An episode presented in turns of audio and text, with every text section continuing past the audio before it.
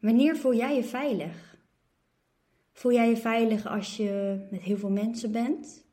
Voel jij je veilig als je op straat loopt? Voel jij je veilig als je op je werk bent en je hebt een beoordelingsgesprek en iemand gaat ja, kritiek, hè, opbouwende kritiek aan jou geven? Of voel jij je veilig als jij met een verjaardag met vriendinnen bent en je kent de helft niet? Of voel jij je veilig als je alleen thuis bent? Voel jij je veilig als je minder bewust bent van wat er om je heen gebeurt? Voel jij je veilig als je in het hier en nu bent? Of vind je veiligheid eigenlijk wel lastig? En waar heeft veiligheid eigenlijk mee te maken? Heeft veiligheid te maken met hetgeen wat we denken, wat er kan gebeuren, over hè, waar we bang voor zijn? Waar gaat veiligheid nu eigenlijk over? Ik weet dat veiligheid de basis is van jouw goed voelen. Dus eh, ook van hè, de angst om afgewezen te worden, de angst om er niet bij te horen, de angst om het niet goed te doen, is een bepaald gevoel van onveiligheid. Dus het is heel belangrijk om je te beseffen dat wanneer je in deze angsten leeft, dat je eigenlijk ergens onveilig voelt. Dat het allemaal met het ene woordje te maken heeft. En dat is natuurlijk ergens ontstaan. Ik ga jou lekker meenemen in het verhaal van onveiligheid, veiligheid en waar dat is ontstaan.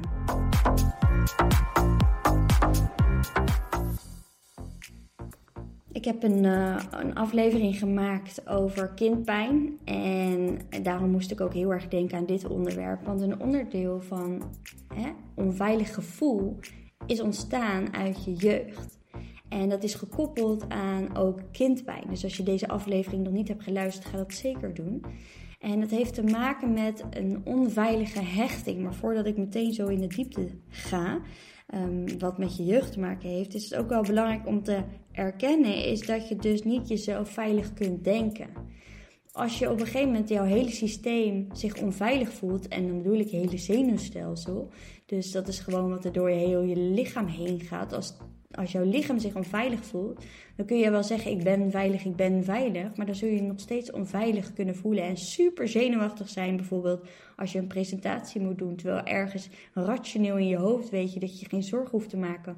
Of zul je je alsnog heel onveilig voelen als jouw manager uh, ja, een boordingsgesprek met je heeft gepland of een gesprek heeft met je heeft gepland omdat ze iets anders wil zien in je werk, kun je je heel onveilig voelen. Maar je kunt je ook heel onveilig voelen op straat bijvoorbeeld, terwijl je weet dat je veilig bent. Maar toch, als er zo'n donker steegje is en je bent helemaal alleen en je ziet niemand, pak je liever dat andere straatje waar wat meer licht brandt.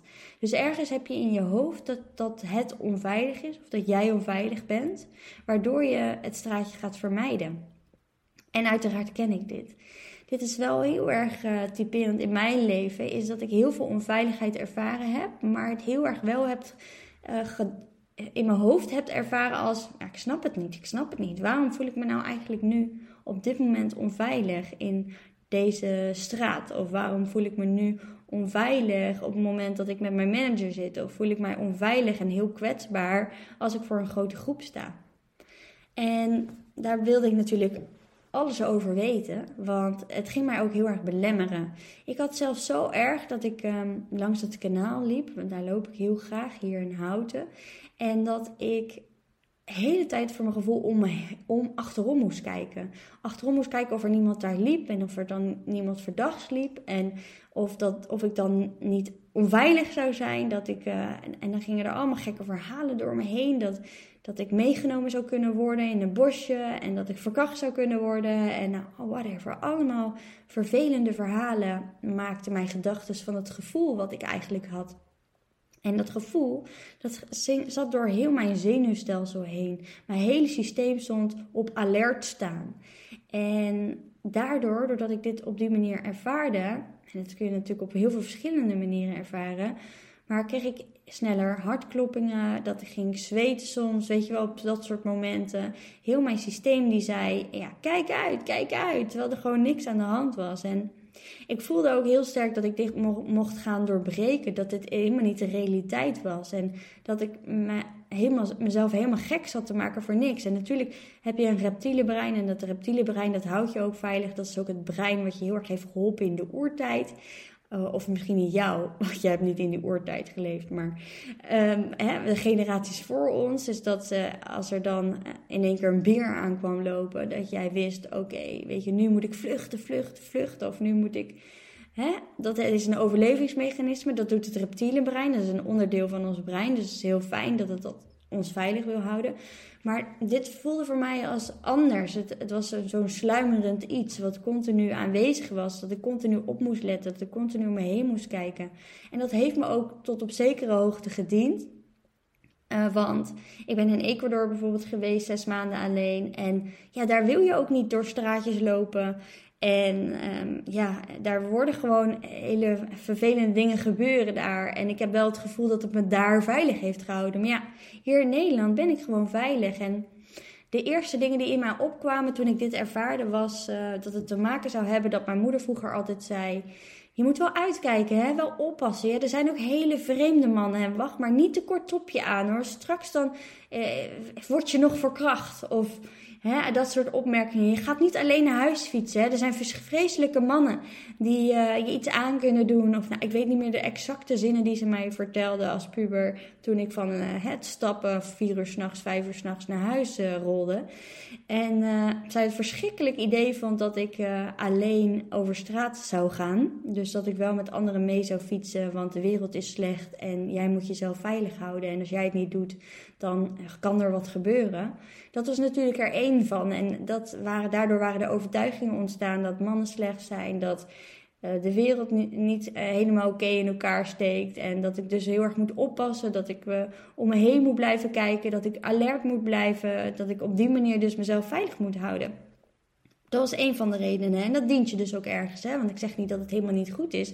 Maar je kan ook die kinderen aanleren is dat je vanuit vertrouwen kijkt naar hè, de mensheid. En, maar dat je wel de risico's vernoemt. Dus dat er wel, hè, dat er wel eens mensen zijn die ja, wat minder liefde thuis hebben gehad vroeger. Want daar heeft het vaak mee te maken, hè, het stukje zelfhaat. En uh, um, hè, mensen die dat soort dingen doen, dat zijn niet mensen die dicht bij hun gevoel staan, bij zichzelf staan. Nee, dat zijn de mensen die vaak getraumatiseerd al zijn. Die zelf bijvoorbeeld misbruikt zijn. Of, dus ja, dus dat, slaat helaas door. En, en als je het vanuit die manier benadert, dat, dat het oké is om op te letten, dat je uit mag gaan van vertrouwen, maar dat het goed is om met anderen mee te rijden, mee te fietsen, want daar ben ik het dan mee eens als puber, dan is het een hele andere benadering dan heel erg die angst belichten. En dat heeft zij natuurlijk gedaan om goed tot mij door te dringen. Nou, dat is haar goed gelukt.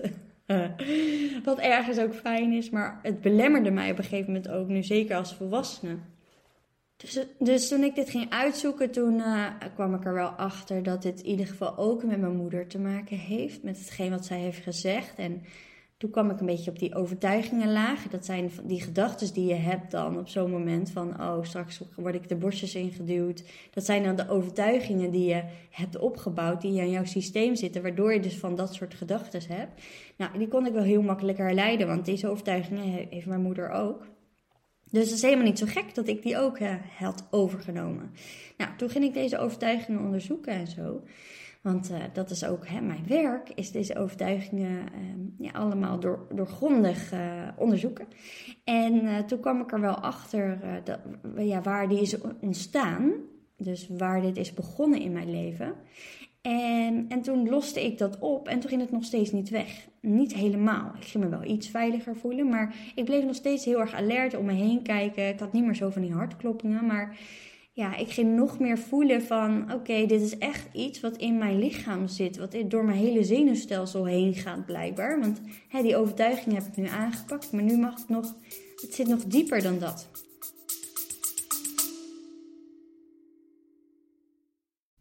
Sorry dat ik je onderbreek, maar mocht je nou tijdens het luisteren van deze podcast opmerken, is dat je zoveel erkenning ervaart en voelt dat je er wat mee wil, dat je deze kennis die je nu hoort in de praktijk wil brengen, vraag dan gewoon eens een vrijblijvend gesprek aan via www.lien-forward.nl of ga naar mijn link in bio in, op lien-forward op Instagram. En dan kletsen we even over jouw uitdaging, je verlangens. Dan kan ik direct die rode draad eruit pikken waar jij mee aan de slag mag gaan. En dan kunnen we kijken en mag jou voelen of later beslissen zelfs nog of jij in eventueel het één traject zou willen stappen. Dus wie weet ga ik je zien. Nou, toen uh, kwam ik erachter dat je ook onveilig gehecht kunt zijn. En als je onveilig gehecht bent, dan kan het dus lastig zijn om trouw te zijn aan jezelf. En, en dus wel eigenlijk authentiek te zijn. Dus echt jezelf mogen zijn. Want dit was natuurlijk een stukje onveiligheid op straat. Maar ik voelde die onveiligheid ook heel sterk als ik bijvoorbeeld op mijn werk was. Dat ik heel erg bang was om het niet goed te doen. Bang was om fouten te maken. Bang was om te falen. Eh, bang was om afgewezen te worden. Bang dat andere mensen wat van me vonden. Er zat heel veel angst onder. En dat heeft ook met onveiligheid te maken. En onveilige hechting zit dus ook, nou dat kan hè, dat je je op straat onveilig voelt. Maar het kan ook zo zijn is dat je dit dus hebt op je werk. Is dat je bang bent om het niet goed te doen. Bang bent om afgewezen te worden. Bang bent om te falen. Nou, er zit heel veel, alles wat met angst te maken heeft, heeft eigenlijk met een onveilig gevoel te maken. En wat is dan authentiek? Hè? Wat is dan helemaal trouw aan jezelf blijven? Nou, dat is dus dat je op je werk of met vrienden, je partner, met je kinderen en dus in contact gewoon met anderen, dat er altijd beroep wordt gedaan op je gevoel van aanpassing. Want hè, je bent je altijd aan het afstemmen op anderen en daarin kun je dus jezelf verliezen. Dus het is heel erg belangrijk dat je rekening houdt met inderdaad ehm, de mening van anderen, maar dat je wel bij jezelf blijft en continu incheckt bij jezelf. Maar ja, wat wil ik? Wat vind ik belangrijk? Wat voel ik? En dat je vanuit die authenticiteit dat naar buiten uitspreekt naar anderen. Dus dat zie ik aan trouw blijven aan jezelf. Is dat je, ja, je, inderdaad, je hebt te maken met andere mensen die allemaal iets van je hè, willen of dat op een bepaalde manier zien. Of het liefst, jij denkt in ieder geval dat ze dat op hè, die bepaalde verwachtingen hebben. Dat is vaak ook nog maar de vraag hè, of dat echt zo is. Dat, dat die verwachtingen die jij hebt van anderen, dat dat echt daar heb ik een andere podcast over. De verwachtingen zijn die anderen hebben. Want vaak is het hè, ook weer de manier waarop wij weer kijken naar iemand anders over wat voor verwachtingen die anderen zouden hebben. Snap je me nog? Maar dus authenticiteit is echt dat je vanuit jezelf durft te leven. En als je onveilig gehecht bent, dan is dit uh, een uitdaging. Omdat je heel erg uh, gewend bent om je aan te passen aan de ander. En omdat je vaak in contact met de ander dan niet goed kunt voelen. Of niet goed onder woorden, woorden kunt brengen wat je voelt. Of niet onder woorden durven brengen wat jij wilt en wat je nodig hebt. En daar is natuurlijk een reden voor, is dat jij je dus onveilig voelt op het moment dat er iets aan jou gevraagd wordt. Of dat jij een presentatie moet geven en in één keer authentiek moet zijn. In één keer vanuit jouw trouwe jij, dus die echte jij, jezelf moet laten zien. Zonder helemaal in je hoofd te zitten wat andere mensen van je, van je denken, van je vinden. Wat het eindresultaat gaat zijn, of daar kritiek op gaat zijn, et cetera, et cetera. Nee, jij moet gewoon zonder die gedachten eigenlijk je verhaal kunnen doen op je werk. Of hè, jezelf kunnen laten zien. En als je dat lastig vindt, als je daarin angsten hebt, dan ben je daarin onveilig gehecht. En dat komt dus, en daar kwam ik dus natuurlijk ook achter bij mij, is dat het bij mij heel erg te maken had met mijn opvoeding. Is dat als kind uh, mijn moeder, als ik iets voelde, me niet meteen bijvoorbeeld oppakte. Niet meteen uh, naar haar toe trok. Niet meteen die geborgenheid gaf, die knuffel gaf. Zo van: het is oké, je bent veilig. Ik heb er ook al eerder een podcast over opgenomen. Over hoe je ouders reageren. Moet je maar eens terugscrollen. Want daar zit dus die basisveiligheid in. Is dus als er in één keer hard geluid is. Of dat er in één keer monsters zijn in de kast. Wij doen dat ook met Jent en Ibe, dat zijn mijn twee jongens. Als zij bang zijn, Jent bijvoorbeeld laatst, die had ook een nachtmerrie. En die kwam uh, naar boven midden in de nacht, om vier uur s'nachts of zo. En uh, die was heel erg bang dat ook zijn hele kamer vol met lava lag. En, dat, en toen had hij allemaal vragen over, midden in de nacht natuurlijk, hè. Van, uh, maar um, gaat lava dan ook, verwoest dat ook stenen? En verwoest dat ook hout en verwoest dat ook metaal. En heel zijn brein ging natuurlijk aan van oké, maar hoe kan ik mezelf beschermen op het moment dat de lava, hij noemt het Java overigens, maar dat krijgen we er niet uit. Maar als er lava komt in ons, hè, in deze wereld, of hè, het kan helemaal niet, want er is geen uh, vulkaan hier in de buurt, maar daar was hij dus uh, bang voor. En, en door al die vragen te beantwoorden en hem die ei over zijn bol te geven. Hij mocht ook tussen ons in liggen. Dat doen we normaal gesproken eigenlijk niet, maar hè, voor deze ene keer Ehm, want dat ligt vaak niet zo lekker. Ik weet eigenlijk niet of Rens er nu ook uit is gegaan. Soms gaat Rens dan ook uit en gaat hij in zijn bed liggen. Maar dus dan door te zeggen, ja, dat heeft hij gaan doen trouwens. Rens is zijn bed gaan liggen. Maar goed, detail. En ehm, ja, en door dan met hem in gesprek te gaan, dat hij voor zijn verhaal kan doen. En dat, dat je dan, ik hè, had zo mijn arm op zijn rug, zo van, eh, weet je, het is oké. En, en Rens die zei, die is met hem in gesprek gegaan, die zei ook van, ja, je bent veilig. Dus voor een kind is geborgenheid heel belangrijk, maar ook die geruststelling. Dus zo van, het is oké, je bent veilig. Weet je, ja, je, je hebt dat gedroomd. Het, weet je, het komt ook goed. En dan gewoon in gesprek gaan. Niet van het bestaat niet of het is er niet. Of, hè, want in de beleving van een kind is dat vaak wel zo. Maar gewoon in gesprek gaan met. Hè, en alle vragen die ze hebben beantwoorden. En uh, zeggen dat ze veilig zijn. En dus dat zijn ook de, de belangrijkste vier dingen, punten in een opvoeding. Is geruststellen, gezien worden, uh, veiligheid en geborgenheid. En deze vier dingen zijn heel belangrijk voor een kind. En als ik bijvoorbeeld uh, voorheen een ruzie had met mijn broer en ik ging naar mijn moeder toe en ik zei: Remco heeft mij geslagen. En dan ging mijn moeder dat meteen oplossen. Dus dan ging ze naar mijn broer en dan werd ze heel boos op hem. Mm, en dan kreeg hij een soort van straf, of in ieder geval het te horen. En daarna werd er niet meer over gesproken. Alleen daarmee los je natuurlijk het probleem niet op. Want één, ik voelde me eigenlijk niet gezien, want hij sloeg mij. Maar er was natuurlijk een reden dat hij mij sloeg en er ging nog wat aan vooraf. Ik wilde eigenlijk misschien iets anders voor elkaar krijgen, waardoor ik heel irritant ging doen. Want dat kon ik echt heel goed als klein kind. Waardoor ik mijn broer ging uitlokken. En mijn broer was sterker dan ik, dus dan ging hij mij slaan. Maar daarmee voelde ik me niet gezien en mijn broer zich natuurlijk niet gezien. Want het probleem was niet het slaan, het probleem was wat zich daarvoor afspeelde. En daarvoor was het bijvoorbeeld zo dat wij eigenlijk samen wilden spelen, maar dat het niet lukte en dat we wat hulp erbij nodig hadden om wel samen te kunnen spelen. Waarbij ik ook teleurstelling had in mezelf, dat het spel niet lukte misschien wel. Ik weet het niet meer precies, maar hè, of dat mijn broer, dat ik teleurgesteld was in mijn broer. Er waren allemaal gevoelens op, op zo'n moment die, uh, en, en, ja, die niet beantwoord werden. Dus op zo'n moment voel je dus en niet gerustgesteld eigenlijk, hè? want ja, uh, de ander krijgt wel op zijn kop, maar het probleem wordt niet opgelost. Je weet ook niet hoe je de volgende keer er anders mee om moet gaan. En daarbij voel je eigenlijk niet echt gezien, want je echte gevoel wordt niet gehoord. Er wordt niet gezegd, oh, was je bang? Of was je verdrietig daarom? En uh, ja, wat heeft dat dan met jou gedaan? Nou, wil je daar even over in gesprek? Nou, et cetera. Dit is wel de manier waarop wij er heel erg mee omgaan. En wij laten het ook vaak de jongens zelf uitzoeken. Dus we gaan er wel bij zitten en dan laten we hun gewoon praten. En dan stellen we gewoon de juiste vragen, zodat zij tot inzichten komen over zichzelf. Maar als je dat niet hebt geleerd, ja, dan weet je dus niet hoe te dealen met al die emoties die je op zo'n moment in zo'n conflict ervaart. Waardoor je dus heel snel op het moment van conflict of kritiek of als er iets is dat iemand anders iets anders wil dan jij, zul je je daarbij onveilig voelen, omdat dat soort situaties heel vaak hebben plaatsgevonden vroeger in je jeugd. Dus dat heeft dus allemaal te maken met een onveilige hechting.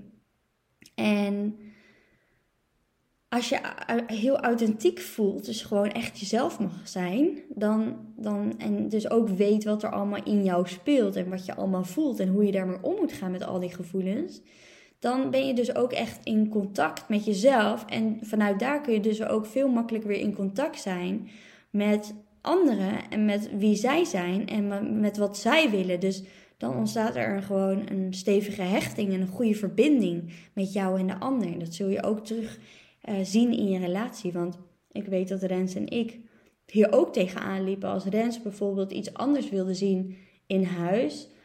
Uh, even als voorbeeld. Als Rens dan bijvoorbeeld kritiek op mij zou hebben als ik uh, te veel tijd neem voor mezelf. Of dat ik dan wil gaan wandelen en dat hij daar moeite mee heeft. Dan, als je onveilig gehecht bent, dan kan je er heel veel moeite mee hebben dat jouw partner iets voelt bij iets wat jij doet. Dus dan zul je automatisch al je gaan aanpassen of je gaan pleasen of hè, heel erg bezig zijn met de ander, omdat je de ander niet wilt teleurstellen. Dat heeft ook allemaal weer met een onveilige hechting te maken. Omdat jij vroeger als kind natuurlijk ook je ouders niet wilde teleurstellen als jij van alles en nog wat voelde. Dus op een gegeven moment heb je er misschien wel voor gekozen om niet meer te uiten, om niet meer je gevoelens te uiten, om niet meer te laten horen wat jij denkt en voelt, om niet meer te laten weten wat je nodig hebt. Want daarmee stel je alleen maar de ander teleur. En dat is dus wat je dan als kind meekrijgt. En omdat je als kind afhankelijk bent van je ouders, zul je dus altijd aanpassen aan je ouders. Jouw ouders zijn de, de helden in je leven. En ja, je, het kan er ook niet anders. Want ja, je bent 50% je moeder, je bent 50% je vader. En zeker als jong kind kijk je gewoon heel erg op tegen je ouders. Kijk, kinderen willen zich gewoon graag veilig voelen. En dit zullen ze onbewust proberen te realiseren en in stand te houden. En dat doe je door al die gedachten te gaan creëren en overtuigingen te gaan creëren over hoe jij je zou moeten gedragen, hoe jij je moet aanpassen. Wat jij allemaal opzij uh, moet zetten uh, en wat jij allemaal moet veranderen om niet die afwijzing te krijgen, om dus wel veilig te zijn. Dus jij gaat je daardoor zo aanpassen aan de ander dat jij dus op die manier er alsnog voor zorgt dat je veilig bent. En dat betekent dus bijvoorbeeld dat je je gaat afsluiten. Uh, dat noemen ze ook wel dissociëren. Dan, ga je, dan ben je niet meer geassocieerd met jezelf, met je eigen gevoel, maar dan ga je je dissociëren. Dus dan stap je een soort van buiten jouw gevoel. Dan ga je er een afstand van nemen. Maar, maar het kan ook zijn dat je ja, emoties gaat onderdrukken, omdat ze te pijnlijk zijn om te voelen. En um, ja, het, het kan heel vervelend zijn op het moment dat je dit nog steeds doet in je leven. En dat is wel wat vaak in ons systeem zit. Als het eenmaal erin zit, dan heb je vaak een coach nodig of hè, iets nodig om daar weer uit te kunnen komen. En om weer tegen je zenuwstelsel te kunnen zeggen: hé, hey, je bent veilig en het is oké. Bij mij kwam de onveiligheid ook voort uit dat mijn vader uh, soms in één keer uit kon vliegen. Dus in één keer heel boos kon zijn. En dan uh, ja, was ik ook altijd heel oplettend. Dus op het moment dat uh, papa dan thuis kwam, dan, uh, en mama had hem aan de telefoon gehad, dan kon ik al bij wijze van spreken de vraag stellen: was papa boos of was papa blij? Weet je wel, dan wist ik hoe ik me moest voorbereiden. Of ik alvast naar mijn kamer moest gaan, hè? of dat ik gewoon beneden kon blijven en hem aan kon spreken. Want als, ik hem, als hij zagrijnig was en ik vroeg iets aan hem, dan kreeg ik het te horen. Dan werd ik afgewezen, dan kreeg ik een snauw. Dus dan werd ik dus weer niet gezien, wat een van de basisbehoeftes is als, ik van, als een kind. Ik had op dat moment ook niet die veiligheid, want als je zo wordt afgesnauwd als kind, dan voel je je ook niet veilig, voel je je ook niet geborgen. En dus dan, uh, en ja, er wordt ook niet gerustgesteld. Mijn moeder wist ook niet hoe ze daarmee om moest gaan dat mijn vader dat soort buien had. Door bijvoorbeeld tegen mij te zeggen: hé, hey, het ligt niet aan jou. Papa heeft gewoon heel erg druk op het werk. En het is niet jouw schuld als hij op die manier zo naar jou reageert. In ieder geval kan me niet herinneren dat mijn moeder dat tegen mij heeft gezegd. En ja, Rens is bijvoorbeeld ook wel eens heel boos geweest. En dan kan ik gewoon tegen mijn jongens zeggen van... hé, hey, weet je, papa vindt het niet zo leuk dat dit nu gebeurt. Maar dat hij zo boos wordt, dat heeft niks met jou te maken. Dat heeft te maken met iets van vroeger. En gelukkig kunnen wij dat ook nu bespreekbaar maken. En weten die jongens dan ook, oké, papa moet blijkbaar even wat voelen. Heeft niks met ons te maken, is niet onze schuld. Want kinderen voel je altijd dat het hun schuld is. Dus nemen ook die schuld op zich. Alle schuldgevoelens die je in het hier en nu ervaart, in dit leven nu, op dit moment, heeft 9 van de 10 keer, eigenlijk altijd, ik zeg 9 van de 10 keer, maar gewoon eigenlijk altijd te maken met je jeugd.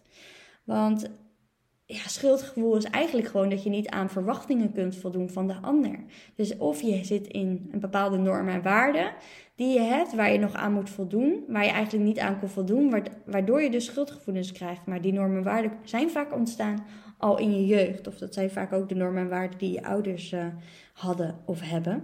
Dus als je van jongs af aan je niet veilig hebt gevoeld, dan zul je dus dat op latere leeftijd ook weer in je lichaamsspanning ervaren. En dat is dus wat ik heel erg had als ik op straat liep.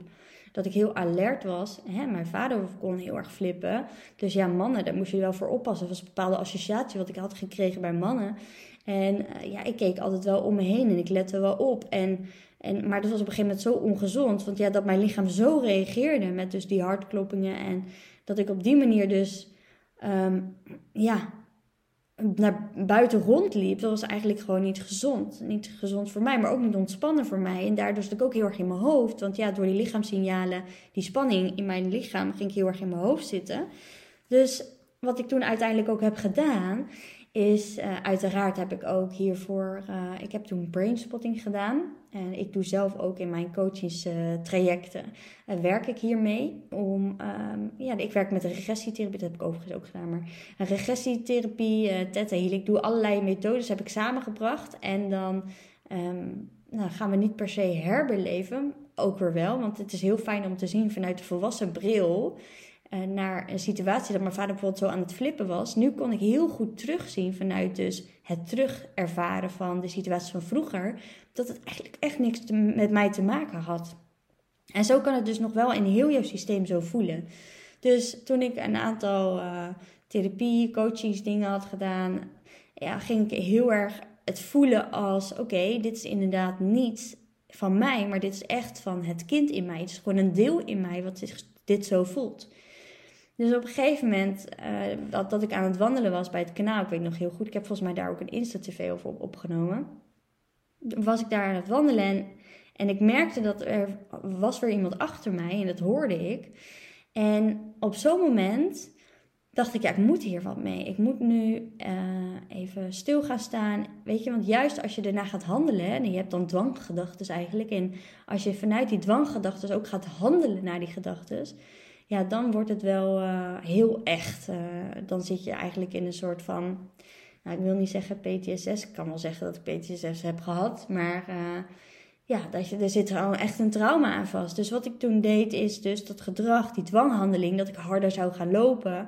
Want dat zou ik normaal gesproken doen. Of continu achterom kijken en kijken of ik wel veilig ben. Had ik nu met mezelf had ik afgesproken, ik ga niet kijken. Ik ga niet kijken, ik ga gewoon blijven staan. En dan ga ik ademen. En dan ga ik gewoon elke keer blijven ontspannen. Blijven ontspannen en ademen. Blijven ontspannen, ademen. En dan, ik echt de tranen rolden over mijn wangen heen. Ik krijg weer emoties als ik eraan denk. Want het is zo heftig om te doen. En ja, weet je, doe dit gewoon het liefst gewoon lekker met een coach. En niet alleen, maar dat is wel een beetje wie ik uh, ben. Gewoon hop, uh, gewoon zelf in mezelf in het diepe gooien. En, uh, dus, en ervaren. En ook ervaren hoe het is om. En je kan het overigens makkelijk alleen doen, want je bent ook veilig. Maar hè, het is fijn ook als je misschien een coach aan de lijn hebt of weet ik veel. Um, en toen, ja, toen liep dus die persoon voorbij. En uh, ja, toen voelde ik ook zo hele last van mijn schouders afgaan. Van ja, zie je nou wel, ik, ik ben gewoon veilig. Het is oké. En, en niet iedereen is slecht. En ik mag uitgaan van de positieve. En natuurlijk nog steeds met de oplettendheid van dat je niet midden in de nacht, uh, weet ik veel wat, een dronken iemand uh, die, weet ik veel, handtastelijk is al bij iedereen, dat je die opzoekt. Maar weet je, en, en dit heb ik nog een paar keer gedaan. En toen had ik hem helemaal doorbroken en toen kon ik het niet meer zo op die manier ervaren. Toen voelde ik gewoon ontspanning. Als er nu iemand achter me loopt, hoor ik het niet eens meer. Komt er in één keer iemand voorbij, hoi, weet je wel. En ja, voel ik me gewoon veilig. En dat is een van de manieren. Het is natuurlijk ook in mijn relatie, wat ik zei met het aanpassen naar Rens. Dat, dat, dat, ook, dat heeft ook echt plaatsgevonden natuurlijk. Dat, dat ik me heel onveilig voelde bij Rens. Want ja, ik wilde niet dat Rens ook boos zou worden, net als mijn vader. Weet je, ik wilde niet dat hij ook teleurgesteld zou zijn in mij, net als mijn moeder. Dus daardoor ging ik me altijd aanpassen en had ik geen grenzen. En deed ik altijd maar wat hij leuk vond of wat hij wilde. En, en eh, was ik heel erg de persoon die ja, alles regelde en plande en organiseerde. En ik stond altijd voor hem klaar.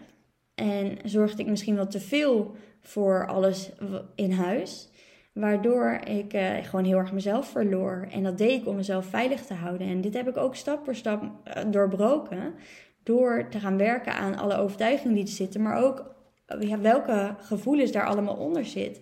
En dat waren allemaal gevoelens van vroeger die dus nog aangekeken mochten worden.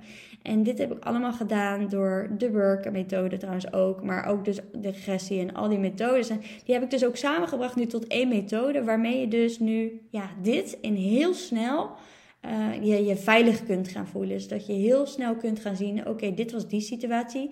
En ik breng je naar een, een ander perspectief, waardoor je je anders gaat voelen. En omdat je uh, je brein dan opnieuw een herinnering maakt vanuit een ander perspectief, met een ander gevoel, ja, ontstaat er veel sneller kalmte en zal je zenuwstelsel ook veel sneller te rust komen in dat soort situaties. En kun je dus gaan uitzoomen Uh, als bijvoorbeeld hè, Rens uh, in één keer boos wordt.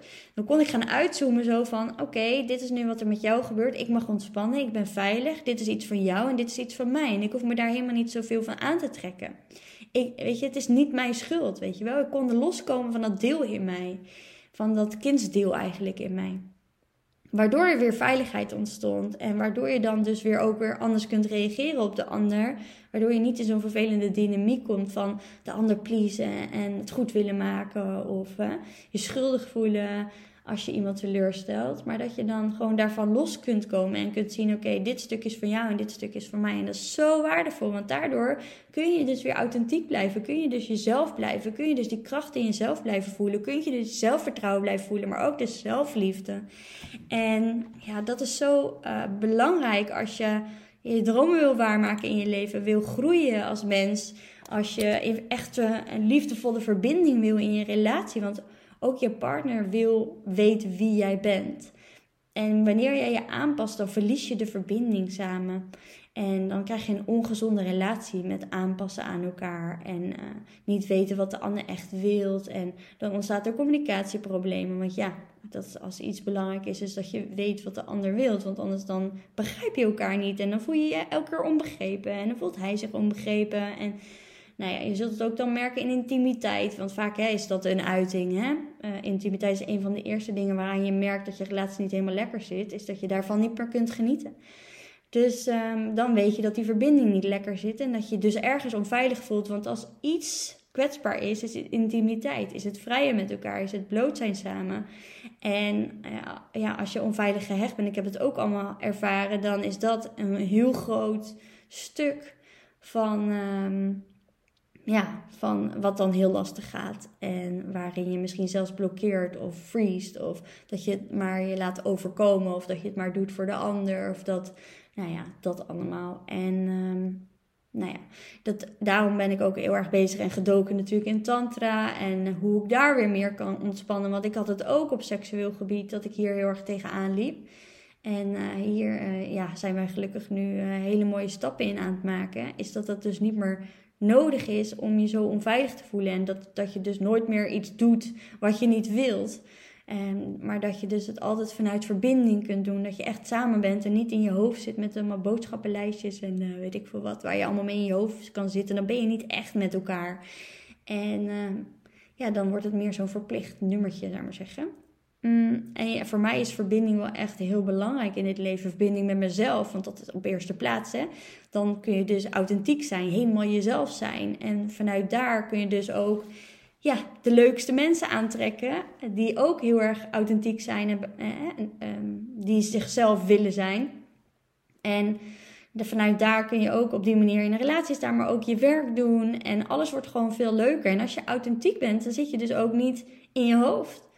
Dan uh, ben je gewoon, ja, een soort, is je lichaam je huis. En daar voel je je dan gewoon veilig in, in dat huis. En dan kun je ook gewoon in het hier en nu leven en genieten. En ja, want door onveiligheid krijg je dus weer gedachten en overtuigingen. En die zitten je in de weg. Dus wil jij, voel jij ergens, oké, ik wil ook gaan werken aan die ontspanning, gaan ontspannen in hetgeen waar ik eigenlijk heel erg bang ben. En uh, wil je ook gaan werken aan die gedachten die je hebt, die jou dus eigenlijk de verkeerde weg op sturen. Want die gedachten die laten jou je aanpassen aan anderen, die zijn bang om dingen niet te doen, waardoor je dus niet ja, hetgeen kan doen waar je hier misschien wel voor bent op aarde. Dat je niet je dromen kunt waar, waarmaken, dat je niet kan doen waar je echt gelukkig van wordt. Eh, in zowel werk, maar ook gewoon in de dingen die je wilt doen in dit leven. Ik bedoel, je hebt er maar één en ja, stel je komt morgen wel onder een bus. Weet je, heb je dan je beste leven geleefd? Heb je er dan alles uitgehaald wat erin zit? Heb je dan echt kunnen genieten? En dat is eigenlijk nog wel het belangrijkste. Heb je echt kunnen genieten? En heb je echt de verbinding gevoeld met jezelf en je kinderen? En ja, als je niet kunt verbinden met jezelf en mocht je kinderen hebben, kun je ook niet verbinden met je kinderen. Want het verschil wat ik nu voel bij mijn kinderen, met toen ik nog niet in verbinding stond, is echt mega groot. Zij voelen zich nu gewoon echt veilig bij mij om bij mij hun gevoelens te uiten. Ze weten dat ik naar ze luister. Ze komen met, vanzelf naar me toe met verhalen. Nou, gisteren kwam Jent in één keer naar me toe rennen, gaf hij me een knuffel, zegt hij: Mam, ik vind je zo leuk. En misschien doen kinderen, sommige kinderen weet ik, die doen dat ook om de ouders te pleasen. Die zeggen dat omdat ze voelen dat de ouders dat nodig hebben. En Jent was juist niet een kind die dat deed, die nam juist eerder afstand. En dat hij dit nu doet, dat is voor mij uh, echt een teken dat hij dicht bij zichzelf staat en dat hij echt doet wat hij voelt. En ehm, bij Ibe is dat weer andersom. Die is heel erg een knuffelkont. Dus die zou dat dan juist eerder dan niet doen. En dat merk ik dus ook weer bij hem. Is dat hij dat ook minder doet nu. Omdat hij het gevoel heeft dat hij dat niet meer aan ons hoeft te geven. Want ja, hij hoeft niet voor ons te zorgen. En daar zit het hem ook vaak in. Hè? Is dat wij zelf voor onze ouders hebben gezorgd. En dus niet ehm, hè, door ons aan te passen of heel braaf of heel lief te zijn. Waardoor je dus ervoor hebt gezorgd, is dat je boven je ouders bent komen te staan. En uh, ja, ik weet niet of je de Fontein kent, maar dat is een heel mooi boek daarover. Uh, en als jij in de bak boven je ouders staat, dan automatisch als je kinderen krijgt, dan staan die ook al uh, niet goed in de bak. Dan willen die ook voor jou zorgen, want dat is namelijk iets wat je kinderen weer overneemt. Dus als jij voelt dat je voor je ouders zorgt, dan zullen jouw kinderen ook voor jou zorgen. Dus um, zo belangrijk, niet alleen dus voor jezelf om hier aan te gaan werken en om je weer veilig te gaan voelen, maar ook voor je kinderen, zodat zij ook zich veilig kunnen gaan voelen. Want als jij onveiligheid in je meedraagt, dragen zij dat ook. Want zij zijn 50% jou, 50% jouw partner. Dus ga dan sowieso anders even naar mijn website. Ik heb een paar plekjes naar voor het 1 op 1 coaching traject. Want de jongste die gaat eh, binnenkort naar school. Dus dan is er, ontstaat er weer ruimte. En is het zes maanden coaching traject waarin je dus uh, met mij aan de slag gaat om je weer veilig te voelen. Dat is natuurlijk één. Maar ook weer om rust in je hoofd te krijgen, om weer te kunnen genieten. Maar dus even vanuit die authenticiteit die je dan kunt ervaren. Die zelfvertrouwen te voelen in wie jij bent en wie, jij, wie jij, uh, ja, wat jij wil in je leven. En vanuit daar kunt gaan verbinden met anderen. En dit is echt een fantastische magische methode. Ik zie echt heel snel resultaat bij mensen. Kijk maar anders even op mijn website bij de reviews of op Instagram kun je dat ook allemaal lezen. En uh, het is heel mooi om te zien hoe je leven kan inslaan. Zo zei Demi laatst bijvoorbeeld ook tegen mij van... Nou, dit is echt voor mij... Als je dit drie maanden geleden tegen mij had gezegd... en we waren toen twee maanden bezig... dan had ik je nooit geloofd dat ik me zo goed zou kunnen voelen nu. En zo krachtig en met zoveel zelfvertrouwen en rust alweer in mijn leven. Dus nou ja, dat is het meest fantastische wat je kunt horen. Is dat je eigenlijk niet kunt inbeelden hoe goed je je kunt voelen. Omdat je heel je leven je eigenlijk jezelf zo klein hebt gehouden. En zo weggestopt hebt. En zo onzeker hebt gevoeld. En dat je niet voor ogen kunt houden hoe je eigenlijk wel kunt voelen. Nou, en dat gun ik jou ook. Dus ga dan even naar www.lean-voorbeeld.nl slash coaching. Daar kan je een vrijblijvend gesprek aanvragen. Dat doe ik altijd eerst. Dan gaan we kennis maken. Even gewoon vrijblijvend. En dan gaan we kijken wat je verlangen zijn, uitdagingen zijn. En dan hoe dit traject en ik je daarbij kunnen helpen.